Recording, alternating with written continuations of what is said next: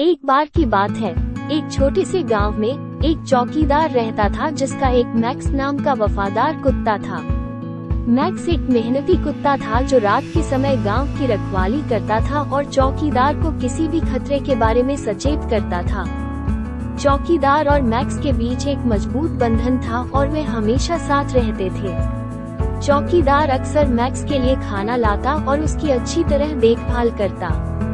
बदले में मैक्स चौकीदार और गाँव की रक्षा करता था। एक दिन, चोरों का एक समूह चोरी करने के इरादे से गाँव में दाखिल हुआ। मैक्स ने खतरे को भांप लिया और चौकीदार को सतर्क करने के लिए तुरंत भौंकने लगा। चौकीदार तुरंत हरकत में आया और मदद के लिए पुकारा। ग्रामीणों ने एकजुट होकर सारे चोरों को पकड़ लिया।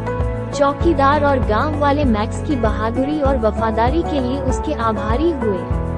उन्होंने उसे एक बड़ी हड्डी और रहने के लिए अच्छा सा घर देने का फैसला किया।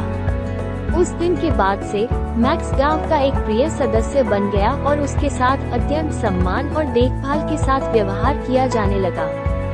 चौकीदार को मैक्स जैसा वफादार साथी होने का महत्व समझ में आ गया।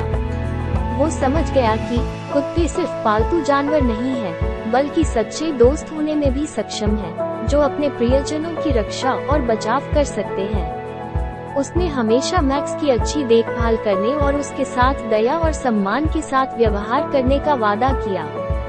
कहानी का नैतिक उपदेश ये है कि सच्ची वफादारी और दोस्ती अनमोल उपहार होती है, जिसे संजोया और सराहा जाना चाहिए। जब हम अपने साथियों के साथ प्यार और देखभाल करते हैं तो वे बदले में हमारे सबसे भरोसेमंद और वफादार दोस्त बन जाते हैं। हमें अपने जीवन में उनकी उपस्थिति के लिए हमेशा आभारी होना चाहिए और उनके प्यार और वफादारी को कभी भी कम नहीं समझना चाहिए।